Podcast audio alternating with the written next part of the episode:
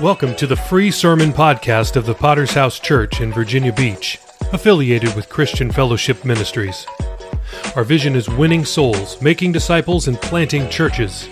It's Wayman Wednesday. That means you're about to hear a message from the founder of our fellowship, Pastor Wayman Mitchell.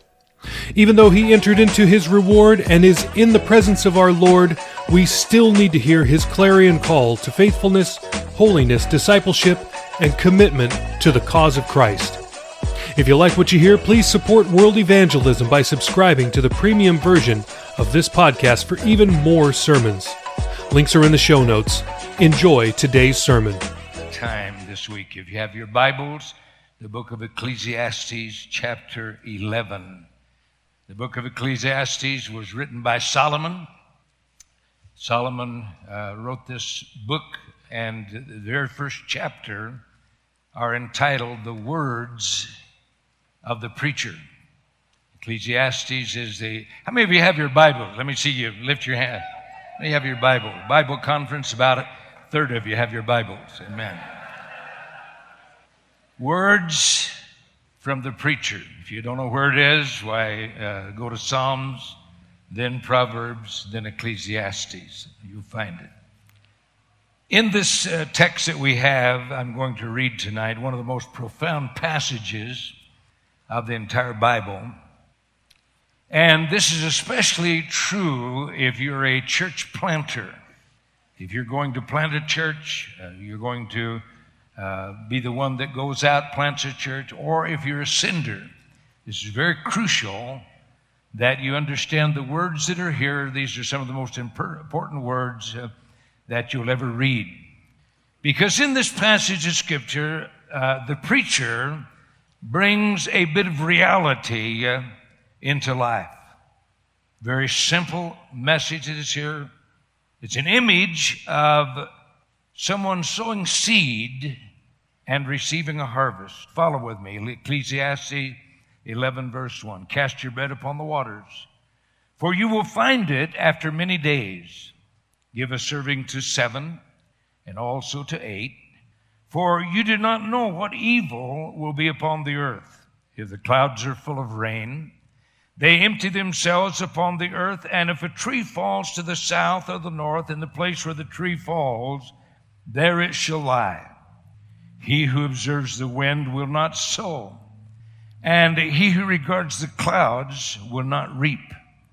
As you do not know what is the way of the wind or the spirit, or how the bones grow in the womb of her who is with child, so you do not know the works of God, who makes everything. In the morning, in the morning sow your seed, and in the evening do not withhold your hand, for you do not know which will prosper, either this or that, or whether both alike will be good. I want to preach a sermon entitled Wisdom from the Preacher. I want to fasten your attention, first of all, on the mistake that we make. It's made very clear in this passage of Scripture. And the mistake that we make in this present age is the age of the mega mentality. This is the age of mega buildings. This is the age of mega money. This is the age of mega people.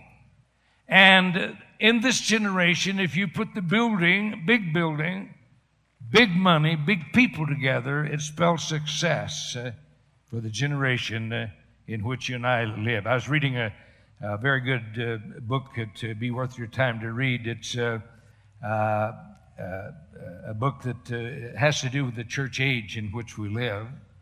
And in this book, uh, he's giving the imagery of a young uh, uh, preacher, probably twenty-four, twenty-five years old. He's a cool dude, no doubt in a Hawaiian shirt, you know. Can't be bothered with a shirt and a tie. He's cool. So he's pepping the crowd. It, it reminds me of uh, of, uh, uh, of a sales uh, rally for Amway is what it reminds me he's describing. And so he's challenging his conference uh, and says, what you need is to have a B H A G, big, hairy, audacious goal. Now that sounds fantastic. You're going to have B H A G. This generation is oriented uh, to the visible and oriented to the immediate. Look at verse four with me for just one moment. He who observes the wind will not sow, and he who regards the clouds will not reap. So as we think about that for a moment, if we're going to take that at face value, we're going to base our ministry on that uh, as a consequence of starting out life with a big, hairy, audacious goal. Now think about that. Here you are, Peanutville. As you start out, and that uh, mentality is in your mind, because you're not going to start out with a fantastic building, a fantastic money, and a fantastic success, and as a course uh, of consequences, uh, because of that mentality, you do not give yourself uh, or want to give yourself to something that does not have an immediate return. Uh, no ministry that doesn't have an immediate response uh, or any ministry effort that does not offer an immediate reward, uh, you're not going to want to give yourself to it uh, because you're going to immediately be oriented to, to gratification uh, and to acclaim. Look at this text with me for a moment. Uh, Because the mistake that we make is to measure and calculate uh, from the invisible. Uh, you discount that. Look at this verse with me for a moment, for uh, because what we have here is the unknown elements of life. Look at verse five. Look at verse six. Look at verse two. And all of these uh, make it very specifically pointed, you do not know. Now, I know this is the age of big brain. Everything's figured out. We've got a formula for everything. We know exactly what's going to happen.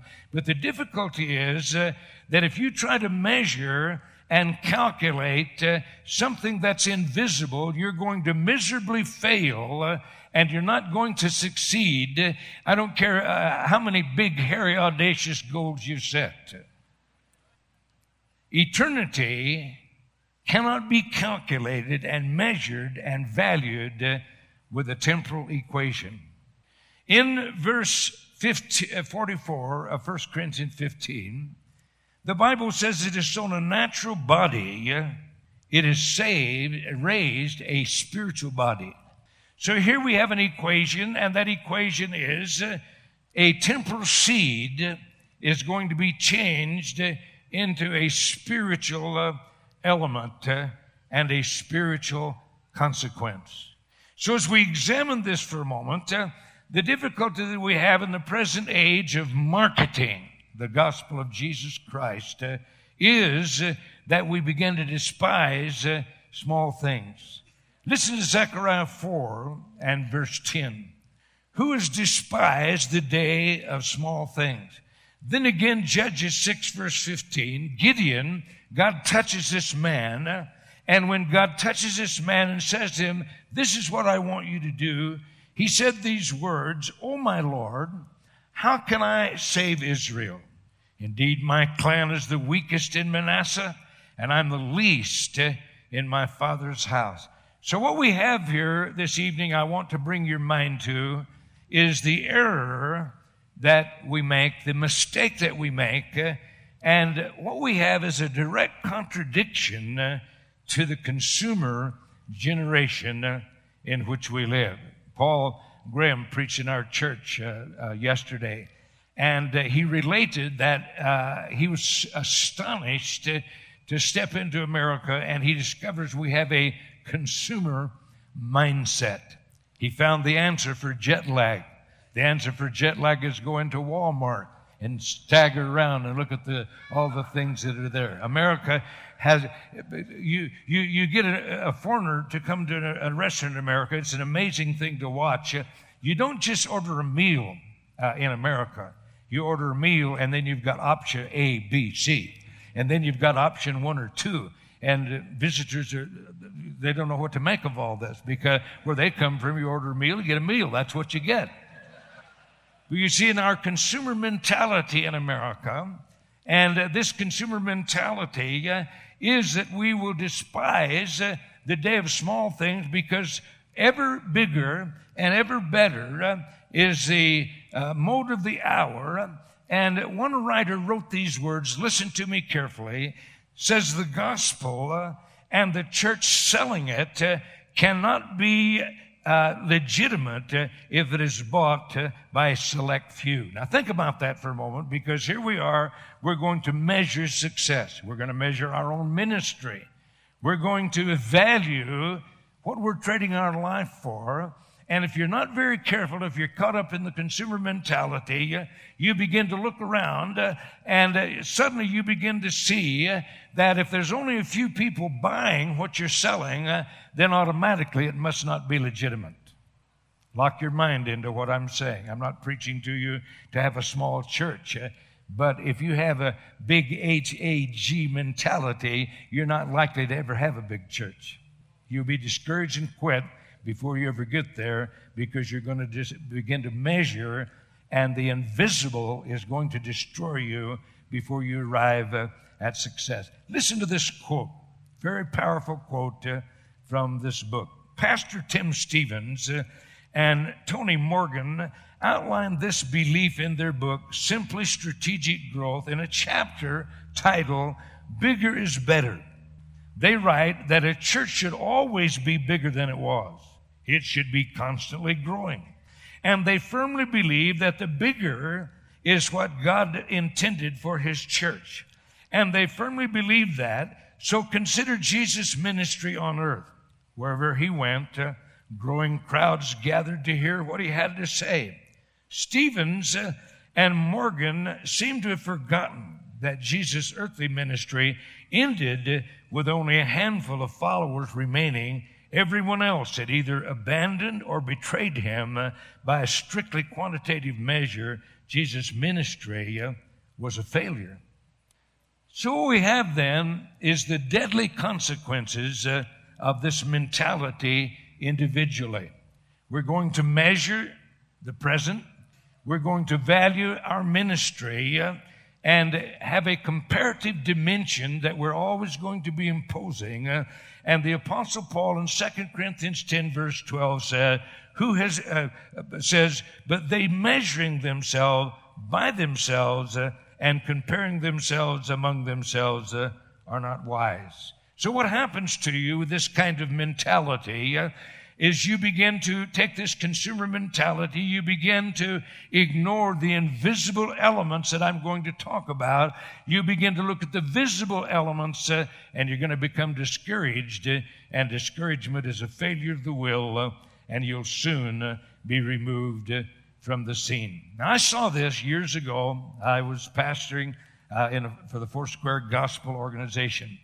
My wife and I would go to Bible conferences or international convention, and most of you have no idea what this is all about. You come to a conference, your pastor uh, pays his sponsors for you, you get money, you get a meal, and I mean, it's wonderful. Isn't it wonderful? It's easy street. Well, that's not the world that we came in. I would take the uh, the uh, V A dividend from my V A insurance, uh, And that would what we would pay our way to conference with uh, as we went. So we would go to conference, and as we're there uh, in uh, the denominational world, uh, somebody would come up to us that uh, is grinning like a used car salesman and say to us, uh, "Now, where are you folks from?" And we'd say, "Wickenburg, Arizona." Doesn't that sound big, hairy, audacious? And you could almost see it, like a, a glazed look would come over their eyes. I hate Hicks, I hate Hicks, I hate Hicks. That's an inside joke. Some of you have heard the tape, some of you haven't. The error that we make is, if you're not very careful, then you'll never arrive at that big, hairy, audacious goal, because there's something invisible working behind the scenes, uh, and you're going to be ignoring the obvious. Now, think with me for a moment uh, as I talk. God delights uh, in a paradox. That's a seeming contradiction. Seven foolish things uh, are recorded in the Bible that God has used uh, for our instruction. One is an ox goad. One is a nail, one is a sling and a stone, another is a broken pitcher, another is a millstone, another is the jawbone of a donkey, and another is a shepherd's staff. Now, none of these things are going to appear into the arena of our generation, which is the bold and the beautiful, the rich and the famous. See, that's what we're caught up in today, and we never seem to learn what the Bible states very clearly as a principle recorded in First Corinthians chapter one, verse twenty-six. Let me read it to you again, just as a way of reminding you. For you see your calling, brethren, not that not many wise according to the flesh, not many mighty, not many noble are called, but God has chosen the foolish things of the world to put to shame the wise, and God has chosen the weak things of the world to put to shame the things that are mighty, and the base things of the world, and the things which are despised God has chosen, and the things which are not, to bring to nothing the things that are. Now, history records God's working, and it's in this text that we have. Here is an invisible mystery. Unless you learn this, the devil is going to gain an advantage over you, and you're going to be defeated before you ever achieve your calling. In the book of Mark, chapter four, verse thirty-six and thirty-seven, the Lord Jesus wrote these tremendous words. He said, "The kingdom of God, as is of a man, should scatter seed on the ground, and he should sleep night and day and rise by day, and the seed should sprout and grow. He himself does not know how." Now think with me for a moment, because what we have here is the invisible mystery of God. It is that behind the scenes working that you cannot calculate, you cannot measure that. You often do not even realize that it's going on or that's happening, but God has put paradox in everything that he's done, and there's a deliberate positioning of God. Philip goes to call Nathanael, John's chapter one. As he calls Nathanael, he says to him, "We found him. It's Jesus of Nazareth. He's the Messiah." And Nathanael says to him these words, "Can any good thing come out of Nazareth?" Now, Nazareth at that time was a little village of about five hundred people. It had a reputation for a twisted character, and that statement had come out of the observation of the people there that seemed to be out of sorts, and there were twisted individuals, and it had become a proverb. And so he says there, "Nazareth, can any good thing come out of Nazareth?" In the book of Micah, chapter five, verse two, we find this paradox again. The prophet says, "But you, Bethlehem, Ephrathah, though you're little among the thousands of Judah, yet out of you shall come forth to me the one to be ruler in Israel, whose goings forth are from of old, from everlasting." As we're seated here this evening, we are trafficking in mystery. I want you to lock your mind on this uh, because it's going to be very important uh, this week, uh, how you respond to what God is speaking to you. We are trafficking in mystery. God has deliberately positioned uh, some of the most powerful truths of Scripture in a paradox uh, or seeming contradiction. Uh, And in the book of Ecclesiastes, chapter eleven, verse five and six, let me read it to you. "As you do not know what is the way of the Spirit, or how the bones grow in the womb of her who, her who is with child, so you do not know the works of God who makes everything. For you do not know which will prosper, either this or that, or whether both alike will be good." In the book of First Samuel chapter fourteen and verse six, "Then Jonathan said to the young man who bore his armor, 'Come, let us go over to the garrison of these uncircumcised.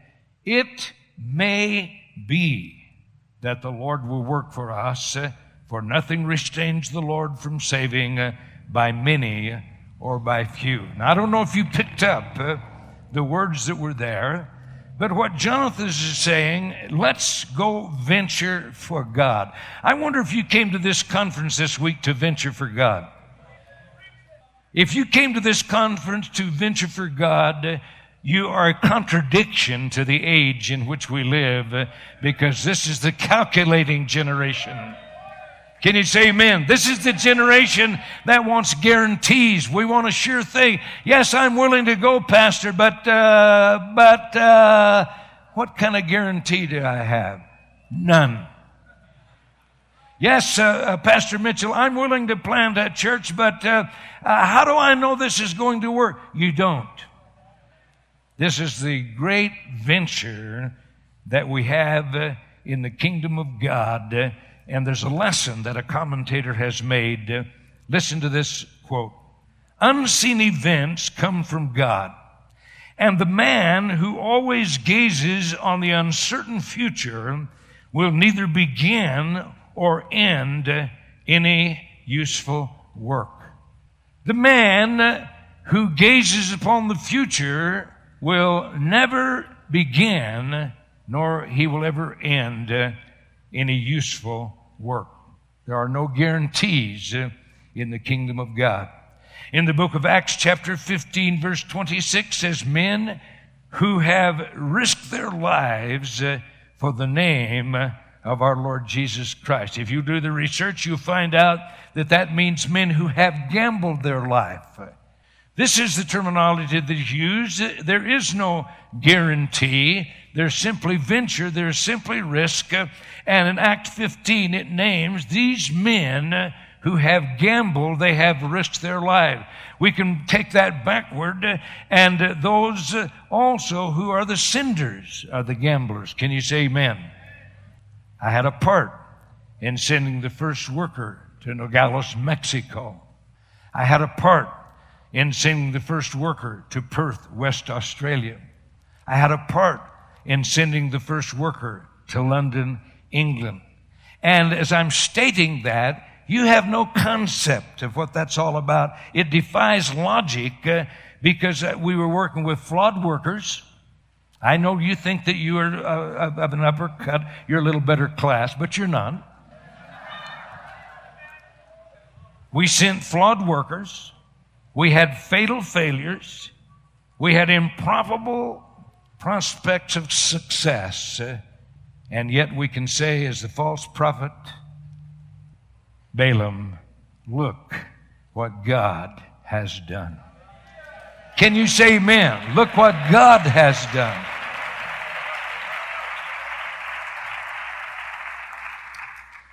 Now, I want to talk to you for a moment about the glorious impact of a life. In the Bible, we find that a life is a seed. I preached this in a, another sermon some time ago. I'm not sure. I may have mentioned this. You may have heard it. Some years ago in Egypt, they found wheat seeds in one of those tombs. Those seeds were four thousand years old. They took some of those seeds, planted them, and they came up perfectly uh, and grew, because something was in those seeds uh, that is the mystery of God. Something was in those seeds which is a principle of life uh, encapsulated in a small piece of material that only God can create. You can take a wheat seed, you can take it, grind it up, you can analyze it, you can, you can uh, see the elements that are there, but something you cannot do is you cannot reproduce it. You cannot do that which God does. You can analyze the material. You can analyze the elements, uh, but you cannot reproduce it, and you cannot manufacture it. Uh, it is a part of the invisible miracle of God, which is life. John marvels at this. Listen to these fantastic words in John, First John one, one and two. That which was from the beginning, which we have heard, which we've seen with our eyes, which we have looked upon, and our hands have handled concerning the word of life. the life was manifested. And we've seen and bear witness and declare to you that eternal life uh, which was with the Father and was manifested uh, unto us. Of course, that is speaking of our Lord Jesus Christ, who is the exact example and principle of life embodied. John's Gospel in John chapter one says, in him, Jesus Christ, was life, and that life uh, was the light uh, of men. Now, there's something here that is beyond measure that I want to point out and bring to your attention, uh, because time alone can demonstrate uh, that principle of life uh, which we've examined here in this passage of Scripture. In the book of Ecclesiastes, uh, chapter uh, uh, eleven and verse one, we read these words, cast your bread upon the waters, uh, for you will find it after many days. Now, commentators aren't sure exactly what that is, but they speculate uh, that this is the imagery perhaps from the Nile River, when it would begin to overflow and flood the floodplains, uh, that men would uh, go in boats and begin to scatter seed. Uh, and as they scatter seed, uh, this would settle in the pools uh, and in the soft soil uh, would bring forth a harvest. Uh, and that's the speculation that, that perhaps uh, that's what it's uh, talking about. At any rate, what it is saying is that a life uh, is the sowing uh, of a seed. Now, Jesus enables that seed uh, and he speaks parables uh, that bring us understanding. Listen to Mark four, thirty-one and thirty-two. Then he said, to what shall we liken the kingdom of God? Or with what parable shall we picture it? It is like a mustard seed, uh, which when it is sown in the ground, uh, it is smaller than all the seeds of the earth. Uh, but when it is sown, it grows up and becomes greater than all herbs, uh, and it shoots out large branches uh, so that the birds of the air may nest uh, under its shade. So here we now have a hidden mystery. That hidden mystery is the life of God, and that life of God uh, working in the life of a believer in Jesus Christ. Uh, and the Bible says uh, that that life is able to bring forth uh, an impact uh, that is beyond comprehension. In the book of Isaiah, chapter forty-five and verse three, said, I'll give you the treasures of darkness uh, and hidden riches uh, of secret places. So what we're dealing with then is a hidden mystery. We're dealing with something that we cannot measure with our eye. We cannot measure, we cannot see that happening. Only God can bring that to pass because it is life. It is divine life. It is a spiritual working beyond the scenes. It is a spiritual working beyond your capability. But God calls you and I to a single purpose, and that is to plant our life. Listen to one scripture, John twelve, verse twenty-four. Most assuredly, I say to you, unless a grain of wheat falls into the ground and dies, it remains alone. But if it dies, it produces uh, much grain. Now, we know what that's talking about, but one thing that we sometimes pass over is that we're talking in that passage of Scripture about planting a life uh, for God. This has stunning dimension. I was talking with our good friend Paul Graham, who Uh, pastors in the suburbs of Perth, West Australia. He reaches way back in our ministry. I was uh, pastoring there in uh, nineteen eighty-one. And he reminded me that he was not a part uh, of our movement at that time. He and his wife were uh, in another church, and they had a little music group. They were trying to win souls. They had a burden to win souls. Uh, and uh, they were invited to take this little music group to Geraldton, West Australia, church several hours up the coast. Uh, they had no transportation, uh, and I gave them the keys to a van that we had uh, and allowed them to drive that van up, uh, and this made a fantastic impression uh, upon this young man. It won his heart. He shortly thereafter came into our church because he saw something that was his own heart and his own spirit. Uh, he had a burden to win the lost for Christ, uh, and he wanted to plant his life uh, in the kingdom of God, uh, and that made an impact on him. Today, this young man and his wife are pastoring in Kenwick, West Australia, and are touching the world. Nations of the world are being touched uh, in that congregation. Now listen to me for a moment. Where I've come then is from the mentality of the world around us, the Christian world. Bigger is better. I'm not against church growth. I love to see more people come. The more people I preach to, the better I feel. My ego, man, I tell you what.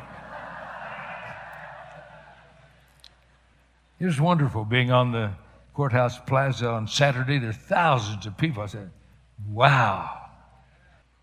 I've preached to a lot smaller crowds than that a lot of times. Can you say amen? But think with me what I've said here. Bigger is better. I'm not against church growth. I'm not against a bigger church. But I want to tell you that bigger is not always better. Sometimes it's filthy and foul. Sometimes it smells awful. Sometimes it only takes one simple, straight sermon to clean the house out.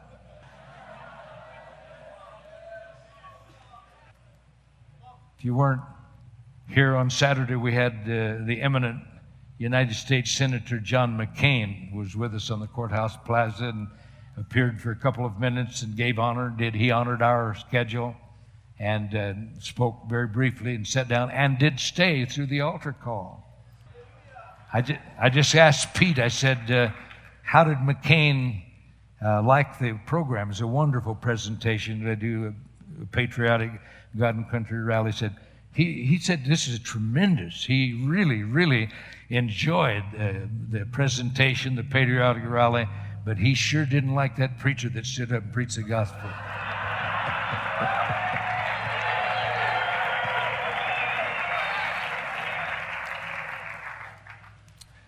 Well, that's too bad. It was our program, not his. You say amen. And when they contacted us that they wanted, uh, he wanted to appear and say a few words, I said, that's fine. But you tell him before that, this is what we're doing. Uh, no politics. We want nothing but uh, honoring the military. This is what it's going to be, five minutes or less. And at the end, uh, we're going to be preaching the gospel. If they want to come on that terms, no problem. Bigger is not always better. It's the principle of life that bears fruit. And there is no principle of life unless Jesus Christ and his power and his life is released. And it can only be released in the preaching of the gospel of Jesus Christ. Listen to these words, if I call your attention to this. In the book of Deuteronomy, chapter ten, verse twenty-two, your fathers went down to Egypt with seventy persons, and now the Lord your God has made you as the stars of heaven in multitude. In Deuteronomy twenty-six, verse five, my father was a Syrian about to perish, and he went down to Egypt and dwelt there, few in number. And there he became a nation, great, mighty, and populous. Now, I mentioned Paul Graham because he is a part of a fabric of our overall fellowship, touching the world, because Australia has become a place where people are immigrating, refugees are coming in from all over the world. Uh, and here in this little fabric uh, of society is a church. That church is reaching precious souls from several different nations uh, and a few Australians. But it's a part of an overall fabric of our fellowship uh, that fits the pattern of this seed of planting a life uh, that bears fruit. David uh, Marks called me last week, I believe it was. David Marks pastors in Chilliwack, British Columbia, Canada. Now, Chilliwack is not exactly the center of the earth. Little church, this runs regularly under one hundred people, has planted several very valuable workers, uh, planted into Russia, Uh, this is spun out into uh, Mongolia, spun out into Vietnam, spun out into Cambodia. And he was telling me this this astonishing word. You no doubt will hear from him or some of the workers. Uh, but he was telling me this. They begin to calculate uh, over the churches that they have planted and had influence on and granddaughter churches. They calculated that about seven hundred people a month are coming to Jesus.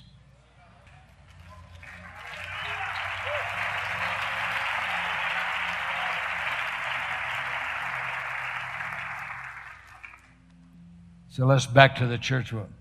How many are running your church, brother? ninety? I hate Hicks, I hate Hicks, I hate Hicks. See, the church world doesn't understand what I'm talking about. The church world despises uh, the worker that will plant their life uh, and say, God, I want to win people for Jesus. I want to make disciples. Uh, I want to reach the world. Uh, And you can do that uh, from the smallest city on earth. Uh, and you can do that uh, from a very small number of people if uh, you will plant your life. I want every head bowed. I want every eye closed. Wisdom from a preacher. I believe there are people here this evening that your hearts are not right with God. We're involved in the gospel of Jesus Christ.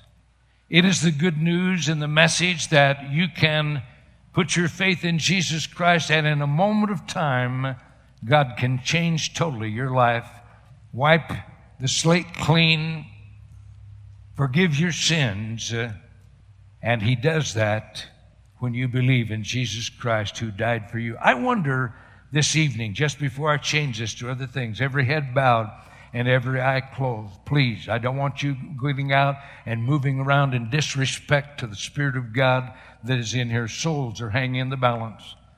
And I wonder tonight, if you're here tonight, you'd say, Pastor, uh, I'm backslidden, or I'm not right with God. I don't understand everything you're saying, but I need God desperately, and I want your prayer. Would you lift your hand and hold it right there? You're unsaved, backslidden. Uh, you're in this building tonight. I want to give you a moment.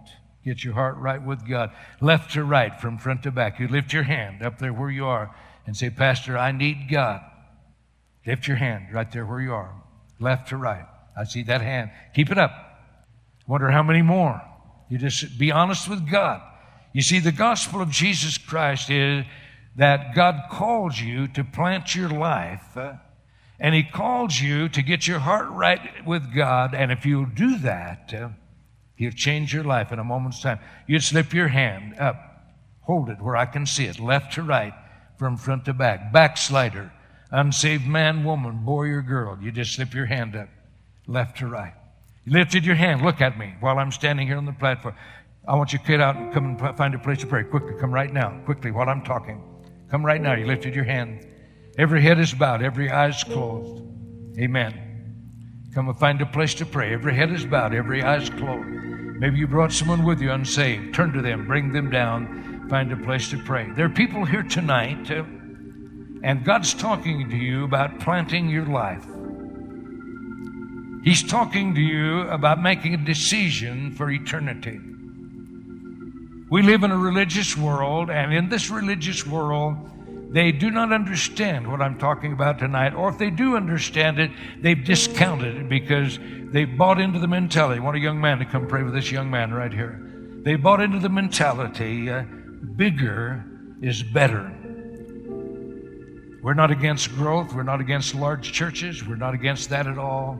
But I want to tell you that unless you have this mentality that I'm talking about tonight, and you're genuinely preaching the gospel, you're not very likely to ever have a, a great impact or influence in life. But if you plant your life, God will bring you a glorious harvest. A Syrian about to perish was my father, but now he's become multiplied as the stars of heaven, uh, as the sand on the seashore.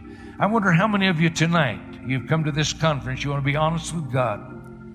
You'd say, Pastor, tonight, uh, I'm going to be open in this conference. Uh, I want to plant my life.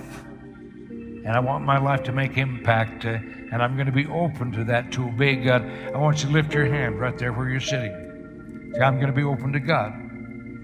I'm going to plant my life. I'm going to be open to God. I want you to get up out of your seats and come and find a place to pray. You lifted your hand. Uh, as we draw this service to conclusion, my brother's going to lead us in a course, uh, and that find a place to pray, lay hold of God.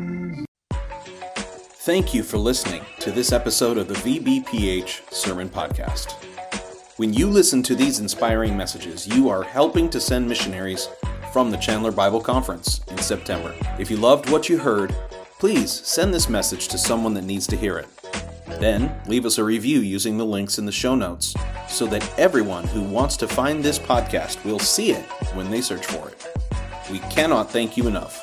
See you next time.